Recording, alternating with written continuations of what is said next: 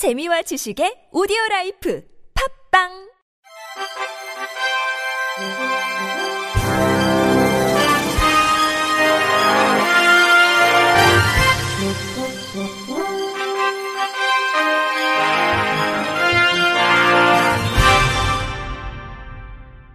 청취자 여러분 안녕하십니까? 8월 셋째 주 주간 KBIC 뉴스입니다. 윤석열 대통령 취임 100일을 맞은 지난 수요일 전국 장애인차별 철폐연대가 삼각지역에서 출근길 지하철 탑니다 투쟁을 16일 만에 재개했습니다. 35차 투쟁을 진행한 이들은 지구 끝까지 장애인의 권리를 쟁취해 장애인의 완전한 통합과 참여가 보장되는 날까지 출근길에 지하철을 탈 것이라고 선포했습니다. 상복을 입은 전장년 활동가들은 발달 중증장애인 지역사회 24시간 지원 체계 보장하라 등이 쓰인 관을 들었고 박경석 권달주 상임 공동대표도 근조라고 쓰인 상복 모자와 함께 철창을 탄 채 시민들에게 지역사회에서 함께 살기 위해 힘을 모아달라고 호소했습니다. 박경석 전국 장애인차별철폐연대 상임 공동대표는 지난 8.15 경축사에서 윤석열 대통령이 장애인, 사회적 약자를 언급하며 돌봄 대폭 강화하겠다고 언급했는데 정말 원론적인 수준이라며 21년 동안 들어온 이야기와 다를 게 없다면서 5년간 부자 감세 60조 원을 하겠다는 정부는 도대체 무슨 돈으로 장애인의 기본적인 권리를 보장할 수 있겠냐고 겉은 번지르르 하나 속은 변변치 않다는 뜻의 사자성어 양두구육으로 비유했습니다. 권달주 상임 공동대표도 수해 때문에 많은 사람들이 피해를 보고 목숨을 잃었다면서 그 중에서도 장애인들이 희생됐다. 소외된 약자들은 재난에서도 보호받지 못한다면서 지역사회에서 함께 웃고 즐기는 보편적으로 사는 세상을 살길 바라는 간절한 염원에 함께 공감해달라고 강조했습니다. 노동시민사회단체 177개가 모인 폭우 참사로 희생된 주거 취약계층, 발달장애인 빈곤층 노동자 추모 공동행동이 지난 화요일 용산 대통령실 앞에서 기자회견을 갖고 최근 폭우 참사로 희생된 주거 취약계층의 추모 주간을 선포했습니다. 재난 불평등 추모 행동은 열악한 주거 환경에서 사는 사회적으로 취약한 조건에 놓인 이들이 기후 재난의 피해를 고스란히 입었다면서 이번 참사를 사회적 참사임을 분명히 하고 발달장애인과 가족들의 잇따른 죽음이 일어나지 않도록 재발 방지 대책 마련을 촉구했습니다. 전국 장애인 부모연대 탕미선 부회장은 이번 참사는 정부의 재난 대비책과 대응 미비, 반지하 주거의 문제 등으로 볼 수 있지만 발달장애인 가족이 생전에 얼마나 어려운 삶을 살았는지도 관심을 줘야 한다면서 발달장애인 24시간 지원 체계를 촉구했습니다. 이들은 기자회견 후 서울시 의회 앞 시민 분향소 설치를 시작으로 23일까지 추모 주간을 갖습니다. 전국 권리중심 중증장애인 맞춤형 공공일자리협회는 지난 수요일 오후 2시 서울지방 고용노동청 앞에서 결의대회를 갖고 중증장애인 노동권 보장을 위한 내년 고용노동부 예산정책 요구안을 발표했습니다.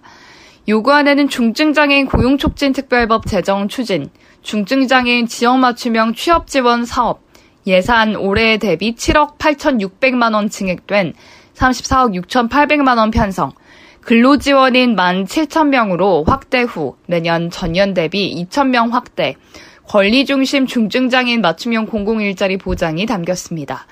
중증장애인 맞춤형 공공일자리 보장과 관련해서는 인원 5,000명, 전담 인력 1000명 확대, 사업기간 1년 보장 등을 요구했습니다.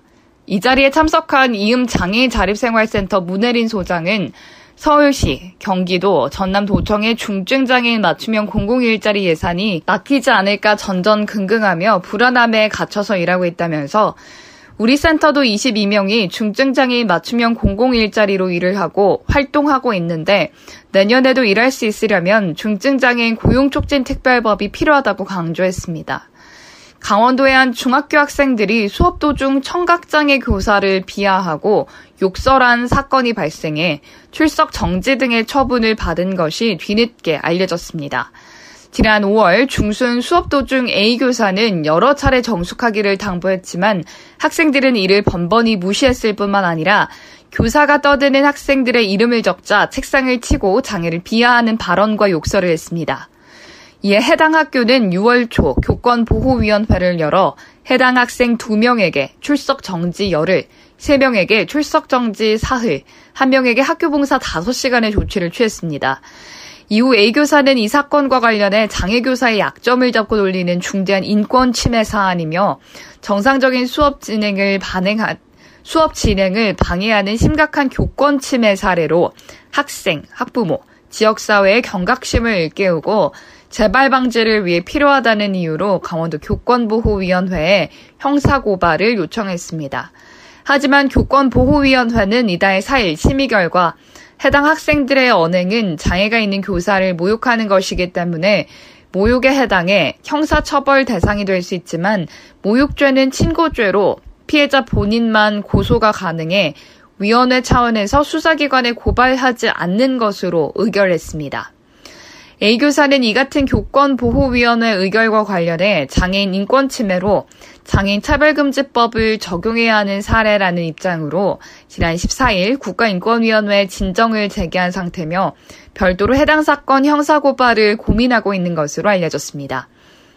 정부가 국내 방송 사업자들의 장애인 방송 접근권을 확대하려는 노력을 펴고 있지만 정작 대다수 유료 방송과 온라인 동영상 서비스는 여기서 배제되고 있어 제도 개선이 필요하다는 지적이 나왔습니다. 현행 방송법은 실시간 방송에 대해 일정 비율 장애인 방송을 편성하도록 규정하고 있는데 현재 장애인 방송 의무 편성 규제 대상은 지상파와 종합 편성 채널, 보도 영역의 방송 채널 제공 사업자입니다. 하지만 주로 비실시간 방송을 하는 방송사업자에는 의무 편성이 적용되지 않아 장애인 단체와 시민단체들은 장애인의 방송 접근권을 보장하기 위해 유료 방송과 OTT 플랫폼에도 법적 의무를 부여해야 한다고 목소리를 높이고 있습니다. 방통위 관계자는 전체 방송 사업자로 확대하기에는 사업자 입장에서 규제가 일방적으로 강화되는 측면이 있다면서 우선 기존 제도를 계속 운영하면서 제도의 성과에 따라 이해 관계자 논의를 거쳐 다른 사업자에게까지 점진적으로 확대하겠다고 밝혔습니다.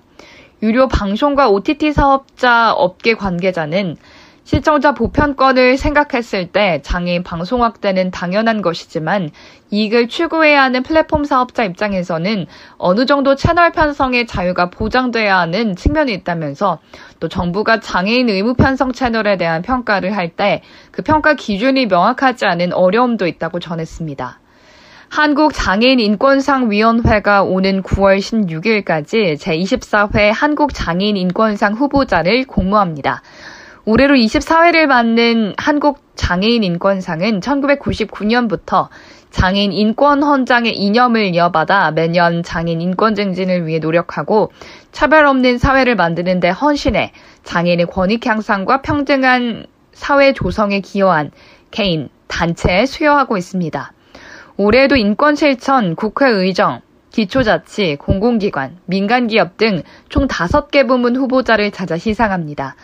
인권 실천 부문은 장애인 인권 증진 및 복지 향상을 위한 법, 제도, 조례 등의 제정을 위해 노력하거나 장애인 인권원장과 장애인 차별금지법을 직접 실천해 장애인 인권 증진에 선도적 기여를 한 개인 및 단체, 국회 의정 부문은 장애인 인권 증진에 우수한 의정 활동을 보인 현 국회의원이 대상입니다. 기초자치단체 부문은 행정적 실천을 통해 지역 장애인 인권 증진에 노력한 기초 지자체, 민간 기업 부문은 장애인 인권 헌장과 장애인 차별 금지법 정신을 직접 실천하는 사회 공헌 사업에 힘쓴 민간 기업, 공공기관 부문은 공공기관 본연의 전문성을 토대로 장애인 인권 향상을 위해 노력을 기울이는 공공기관 또는 산하 조직이 해당됩니다. 시각 또는 청각장애가 있는 성인의 신종 코로나 바이러스 감염증 백신 예방 접종률이 비장애 성인보다 떨어진다는 해외 연구 결과가 나왔습니다. 미국 플로리다주 템파 모피트암 센터와 플로리다 대학 공동 연구팀은 2021년 4월부터 올해 3월까지 1년간 미국 인구조사국 가구조사를 통해 수집한 91만 6,085명을 대상으로 백신 접종, 의료 접근성 등을 분석한 결과 최소 한 차례 코로나19 백신 접종을 받은 비율은 비장애 성인이 약 83%인 것으로 조사됐습니다. 반면 중증 시각장애인의 집단의 백신 접종률은 비장애인 집단에 비해 평균 6.3%, 완전히 실명한 시각장애인 집단의 접종률은 비장애인 집단에 비해 평균 20.1% 낮았습니다.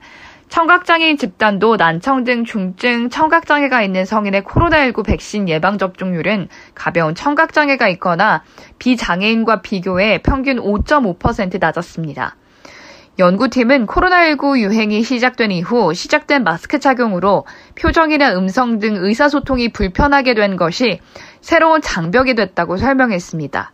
그러면서 시각 또는 청각장애인을 위한 백신 예약 사이트 등 비장애인과 코로나19 백신 예방 접종률 격차를 해결하기 위한 추가 연구가 필요하다고 주문했습니다.